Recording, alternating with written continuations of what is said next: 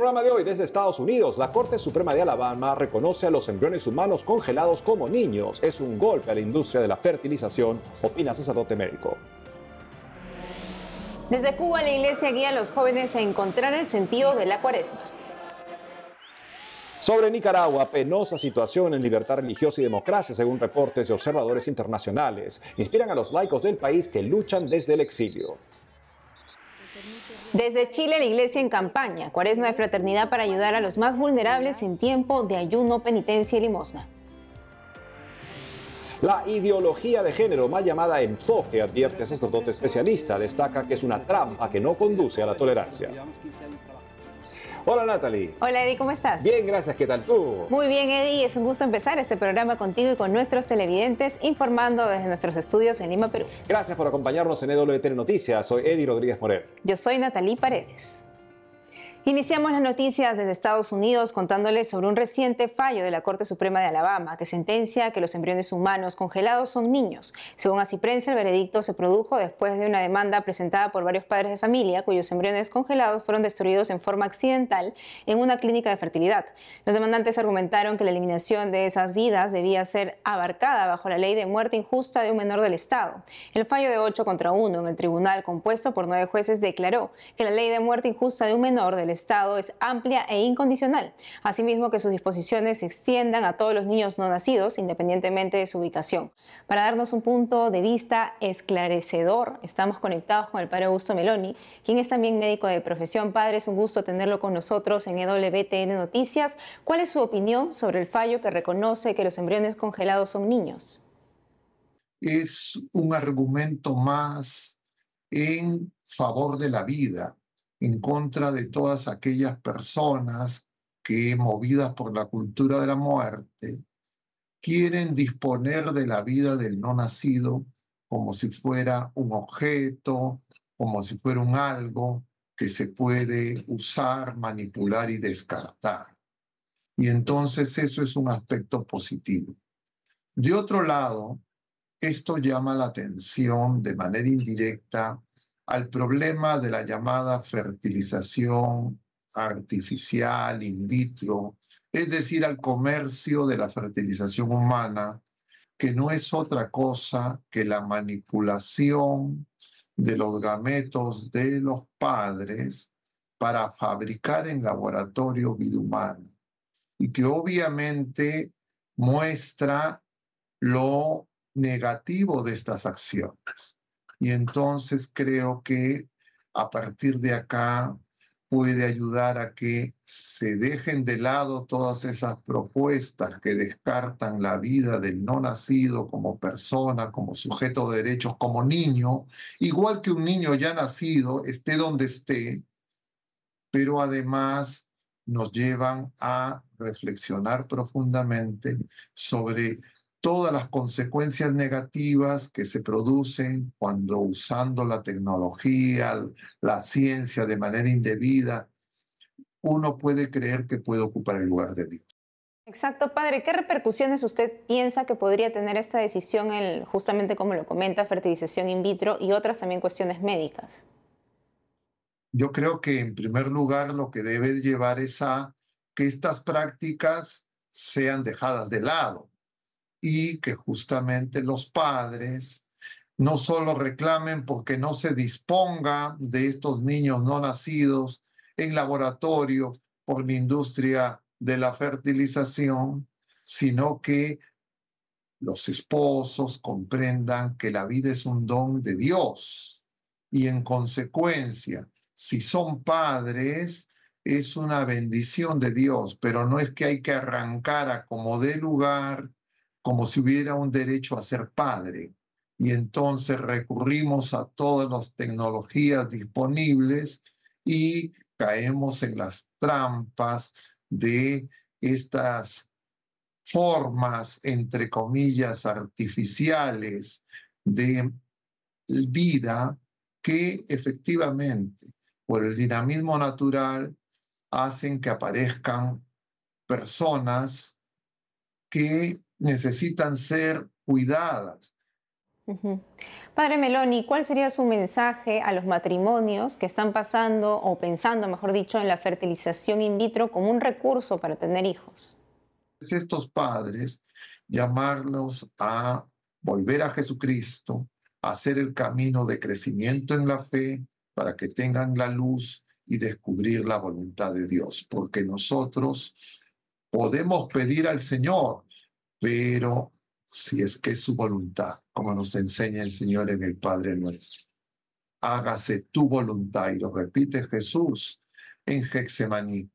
Aparta de mí este cáliz, pero no se haga mi voluntad sino la tuya. Siempre confiemos en el Señor, porque el Señor nos ama y Él es todopoderoso y para Él no hay nada imposible. Así es, Padre Augusto Meloni. Muchas gracias por la entrevista.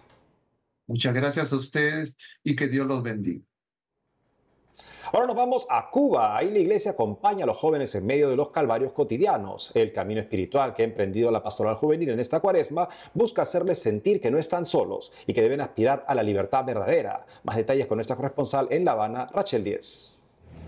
Jóvenes pertenecientes a la pastoral juvenil de la diócesis de La Habana se reunieron para ofrecer la misa y el primer Via Crucis de esta cuaresma 2024 en la parroquia de San Juan de Letrán, del Vedado. Entre ellos se encuentran Miguel y Luz Mari, quienes tienen claro que este tiempo litúrgico toma mayor sentido cuando se acompañan en la oración y la fe desde signos como el camino de la cruz. Venir a compartir la fe, venir a caminar juntos, venir a caminar con Jesús y, qué bonito hacerlo con el ejercicio del Via Crucis, que como jóvenes eh, nos prepara. También el hecho de estar todos juntos nos ayuda a mantener viva nuestra esperanza y a prepararnos para vivir la Pascua con mayor intensidad, a llevar esa alegría también y transmitirla a los otros jóvenes que no pudieron venir e impulsarlos igual y motivarlos a que se nos unan, a que sientan la alegría a pesar de todas las dificultades que podamos vivir. Como también Como Miguel y Luz Mari, Mari Heidi siente que además es un camino de exploración interior ha sido para mí una manera de profundizar también en mi relación con Dios y con los jóvenes, cómo irnos preparando hacia la cuaresma, hacia ese camino también de humildad que nos lleva la imposición de la ceniza, ese camino de oración, de contemplación en el Dios vivo que muere por nosotros y que nos da la salvación. Estos jóvenes son de diferentes comunidades y carismas, pero se unen para asistir a los encuentros que promueve la Pastoral Juvenil, que los convoca cada mes a celebrar la misa en una iglesia diferente de la capital cubana. Por cuaresma comparten meditaciones en cada estación del Via Crucis y reciben durante la Eucaristía la ceniza quienes no pudieron participar de la celebración en sus parroquias el pasado miércoles. En medio de la crisis económica y de valores que atraviesa el país, los encuentros forman parte del acompañamiento hacia y entre los jóvenes para que a la manera de Jesús mantengan esperanza y fe en los desiertos de la vida, como cuenta el padre Junior Delgado, asesor de la Pastoral Juvenil de La Habana. Cada mes solemos visitar una comunidad distinta y unirnos a los grupos juveniles de esa parroquia y hoy hemos vivido este compartir con la Pastoral Juvenil Dominicana experimentando el llamado del Señor al inicio de la cuaresma de dejarnos conducir por Dios en el camino de la libertad. En marzo, los juveniles volverán a reunirse para una jornada de servicio y voluntariado en el hogar de ancianos de la iglesia de Santo Benia en La Habana. Luego tendrán un momento de retiro y participarán de la misa. El recogimiento, la penitencia y la búsqueda interior son caminos que los jóvenes vivirán esta cuaresma en sus comunidades locales, pero también junto a otros jóvenes a través de la pastoral juvenil. En La Habana, Cuba, Rachel 10, EWTN Noticias. Nicaragua inicia el año en medio de lamentables estadísticas que lejos de deprimir a sus connacionales defensores de la libertad religiosa son más bien una inspiración para su lucha contra la dictadura de Daniel Ortega. En la reciente emisión del programa Perspectiva Católica de WTN, el expreso político y fundador de la organización Libertad, Félix Madariaga, nos pone al día y más. Me permiten darles un abrazo, no preciso ni decir. Y yo quisiera compartir algunos datos con las personas que probablemente no están familiarizadas con la grave situación de Nicaragua. El informe de Freedom House sobre libertad en el mundo, que es el reporte más serio a nivel global sobre el estado de la democracia, colocó el año pasado, en el 2023, a Libia y a Nicaragua como los dos estados en donde más retroceso ha habido en instituciones democráticas. Por su parte, el reporte de Transparencia Internacional colocó a Nicaragua, Haití y Venezuela entre los tres países más corruptos del continente y entre los diez países más corruptos del mundo. Además de eso, Nicaragua tiene la penosa eh, situación de ser el único país del planeta Tierra en donde se ha expulsado a la Cruz Roja Internacional, a las agencias de desarrollo de Naciones Unidas y a la misión del Vaticano. Eh, en ningún otro país tienen estas características. Algunas no tienen relaciones con el Vaticano, pero al menos se ha dejado una presencia de la Cruz Roja Internacional o una presencia de la Oficina del Alto Comisionado de Derechos Humanos, como es por ejemplo el caso de Corea del Norte o el caso de Eritrea o el caso de dictaduras como la de Bielorrusia. En el caso de Nicaragua no hay presencia de ninguna de estas instituciones que son un símbolo de paz, un símbolo de humanismo. Eh, la situación nicaragüense está en extrema que al día de hoy el 10% de la población ha sido forzada al exilio, hay más de 100 presos políticos, más de 500 personas han sido asesinadas extrajudicialmente y existe para Nicaragua un grupo especializado de Naciones Unidas que de hecho ha señalado que Daniel Ortega y Rosario Murillo son criminales de lesa humanidad. ¿Cómo nos mantenemos en contacto? Bueno, nosotros como oposición política organizada tenemos mucho cuidado de no hablar en público sobre esto porque hay que proteger la identidad de quienes están dentro del país, pero debo decir que el pueblo de Nicaragua resiste desde la no violencia, resiste en silencio y tiene un rechazo masivo de la dictadura. Eh, la dictadura ha tratado de cortar todos los canales de comunicación, pero es imposible que lo haga porque naturalmente la tecnología permite mantener ese contacto. Yo resido gran parte de mi tiempo en eh, Costa Rica, estoy en este momento a menos de 18 kilómetros de la frontera, precisamente como un acto de, eh, simbólico de mostrar cercanía con la gente que desde adentro de Nicaragua resiste. Pero quiero terminar tu pregunta con un punto concreto. Se prohibieron las misas en público, se prohibieron las procesiones y el acto de protesta de la gente ha sido inundar las iglesias con fervor, con fe, demostrando que la auténtica espiritualidad también es una forma de combatir a la dictadura. Me permiten darles un abrazo, no preciso ni decir.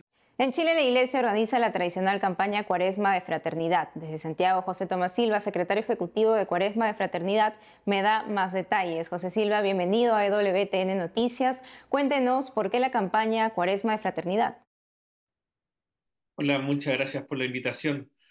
Bueno, esta es una iniciativa que desarrolla la Iglesia en Chile desde los años 80 y que busca promover, ¿no es cierto?, una vivencia más profunda el tiempo litúrgico, 40 días, ¿no es cierto?, donde vivimos de manera más intensa nuestra oración, nuestro eh, ayuno, nuestra abstinencia y también nuestros gestos de misericordia. Y en Chile hacemos una invitación a todas las familias de, buena voluntad que se quieren sumar a esta iniciativa para hacer gestos concretos de solidaridad. Y eso es a través de una campaña solidaria que busca entonces apoyar en este caso a las familias vulnerables en todo el país durante este tiempo litúrgico. Durante este tiempo que han realizado la campaña Cuaresma de Fraternidad, ¿a cuántas familias o cuántos han sido los beneficiados? Bueno, año a año eso va cambiando dependiendo de los montos recaudados pero la cifra aborda más o menos que durante los últimos tres años que ha sido la, campaña de Cuaresma, hemos logrado beneficiar entre a 10.000 a 15.000 familias por año con los aportes que todas las personas han colaborado gracias a esta iniciativa. Según la evaluación que ustedes han realizado, ¿qué es lo que más necesitan esas familias vulnerables? Bueno, esto es bien complejo porque efectivamente luego de eh, un periodo, ¿no cierto?, de crisis económica, social y también sanitaria, muchas familias han perdido fuentes laborales eh, y, no, y, no, cuentan con los medios básicos para subsistir. Entonces, hay una línea muy fuerte de proyectos que están orientados a cubrir necesidades básicas, alimentación, alojamiento, kit sanitario eh, o de aseo personal pero también hay algunas personas que se han visto afectadas en su salud, entonces tenemos proyectos que están orientados más bien a mejorar la salud mental de esas personas, a promover eh, hábitos de, eh, de, salud, de autocuidado, eh, de apoyo a personas que están en situaciones de necesidad, de cubrir necesidades de salud. Y también hay proyectos que están orientados a promover lo que nosotros llamamos como la recuperación de los medios de vida, ¿no? Empleo, emprendimiento y que buscan sobre todo entonces a que las familias puedan generar sus propios recursos para subsistir y salir adelante. José, y desde donde estamos, ¿cómo colaborar con la campaña Cuaresma de Fraternidad? Bueno, la, campaña Cuaresma de Fraternidad tiene, yo diría, como dos principales medios de colaboración. La primera es la tradicional alcancía que nosotros distribuimos en todas las parroquias, capillas, a lo largo de todo el país. Eh, y eso es un medio muy eh, necesario y eficiente porque permite durante estos 40 días depositar un aporte eh, en esta alcancía que normalmente dejamos como en el, altar de nuestro hogar o en la entrada de nuestro hogar. Y también hemos aprendido un poco de los aportes digitales. Tenemos una alcancía virtual que está disponible en nuestra página web www.cuaresmadefraternidad.cl, donde las personas pueden hacer un aporte único dependiendo un poco de la disponibilidad de recursos que, con los que cuenten para entonces ayudar y eh, ser solidarios, ¿no es cierto?, durante este tiempo. José Tomás Silva, gracias por la entrevista y esperamos que muchas personas puedan colaborar con esta campaña. Muchas gracias a ti, los dejamos invitados a ingresar a nuestra página web y por sobre todo a nuestras redes sociales en arroba cuaresma chile, donde estamos difundiendo toda la información y la campaña. Vamos a la pausa para volver, lo último de la guerra en Tierra Santa. Además, la ideología de género mal llamada enfoque, advierte sacerdote especialista, destaca que es una trampa que no conduce a la tolerancia. Regresamos con más en EWTN Noticias.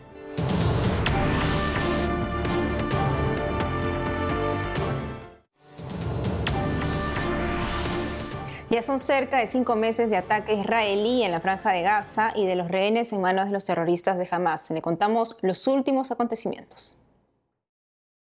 Este es el momento en que Shiri Vivas y sus pequeños Ariel y Fir Vivas, de 4 y 9 meses de edad, llegan de Israel a Can Yunis, en Gaza, el pasado 7 de octubre, luego de ser secuestrados por el grupo terrorista Hamas.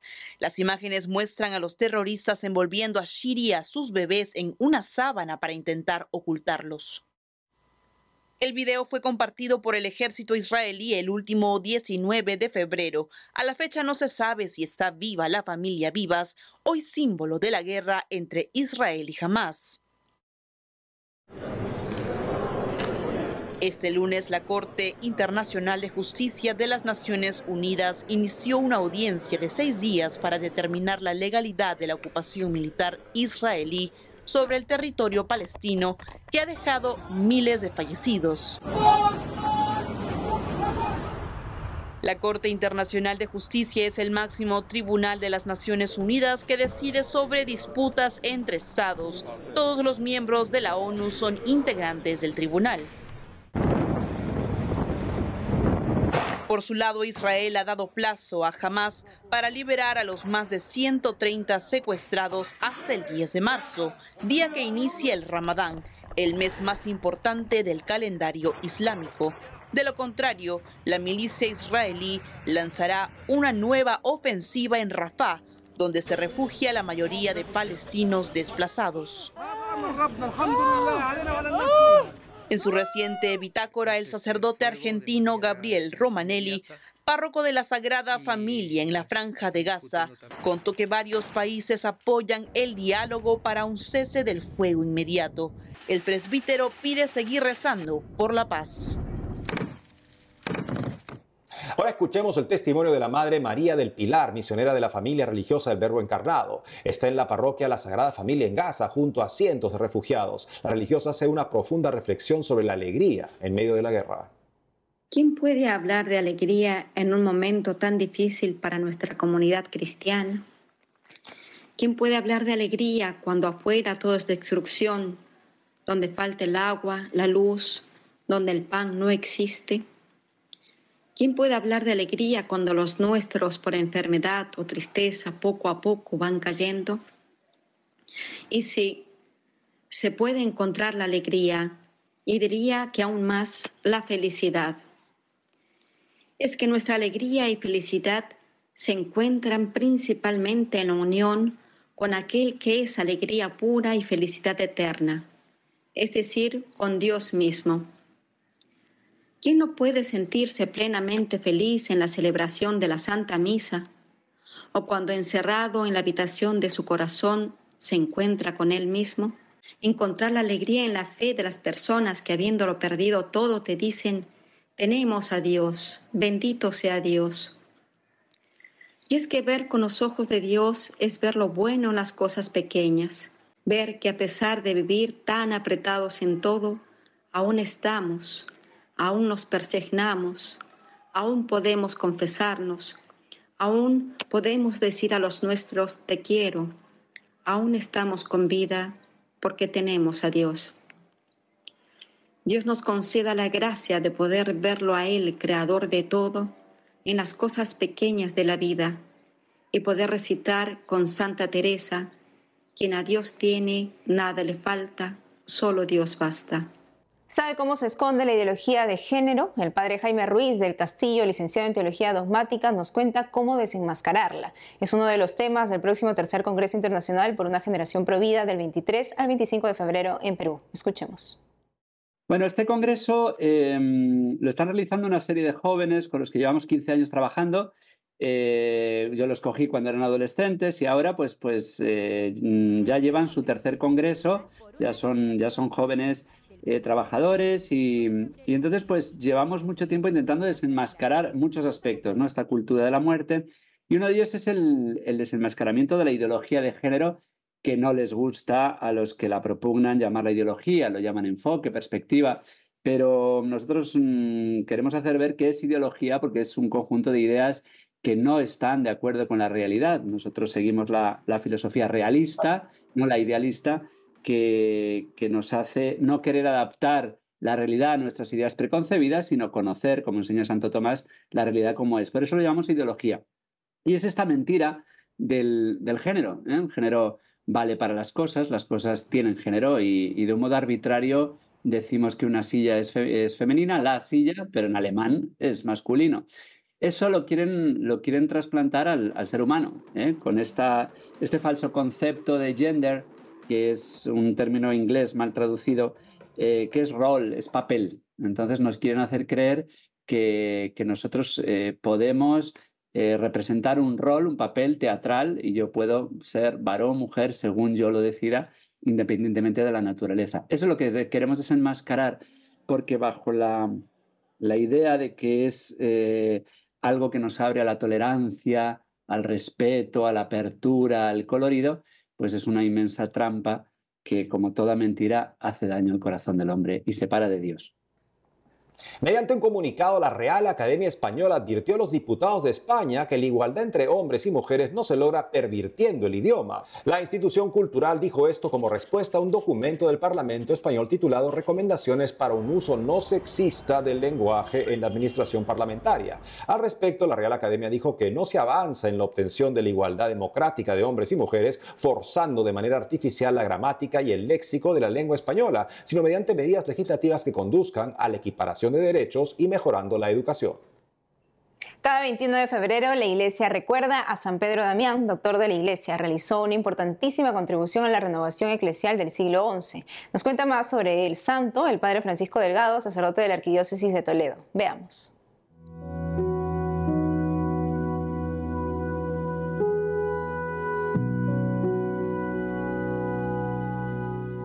San Pedro Damián fue un religioso monje benedictino del siglo XI que mm, eh, además de eso fue elegido cardenal, obispo de Ostia y en un tiempo muy difícil en la Iglesia se encargó sobre todo de la reforma de las costumbres y de la pacificación de los distintos cismas que fueron sucediendo eh, con la ocasión de muchas veces de la muerte de algún papa, donde la Iglesia se dividía y había que volver a, restablecer la paz. Y en ese sentido tuvo una obra eh, muy importante eh, preparando lo que sería luego la, reforma gregoriana que sanearía la Iglesia de esa situación tan difícil, como digo, que se vivía en el siglo XI. Su reforma, su modo nuevo de vivir la vida monástica y la purificación de las costumbres es eh, posiblemente lo que más influyó para que sea considerado doctor de la Iglesia. Hay un tema, hay un tema en el que se suele mencionar el caso de San Pedro Damián, que es parte de este Liber Gomorrianus, en el que denunciaba esta corrupción de costumbres en el clero.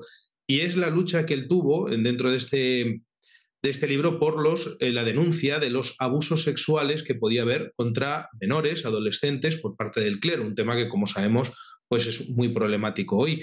Entonces, eh, de alguna manera, esto que le provocó, como decía antes, muchos enemigos, es una muestra de cómo podemos hoy también eh, recordar y, seguir a, San Pedro Damián, eh, buscando la santidad de la Iglesia, no teniendo miedo de denunciar aquellas cosas que manchan a la Iglesia y procurando sobre todo la paz, la paz en Jesucristo, la paz en el bien y la unidad con la sede apostólica.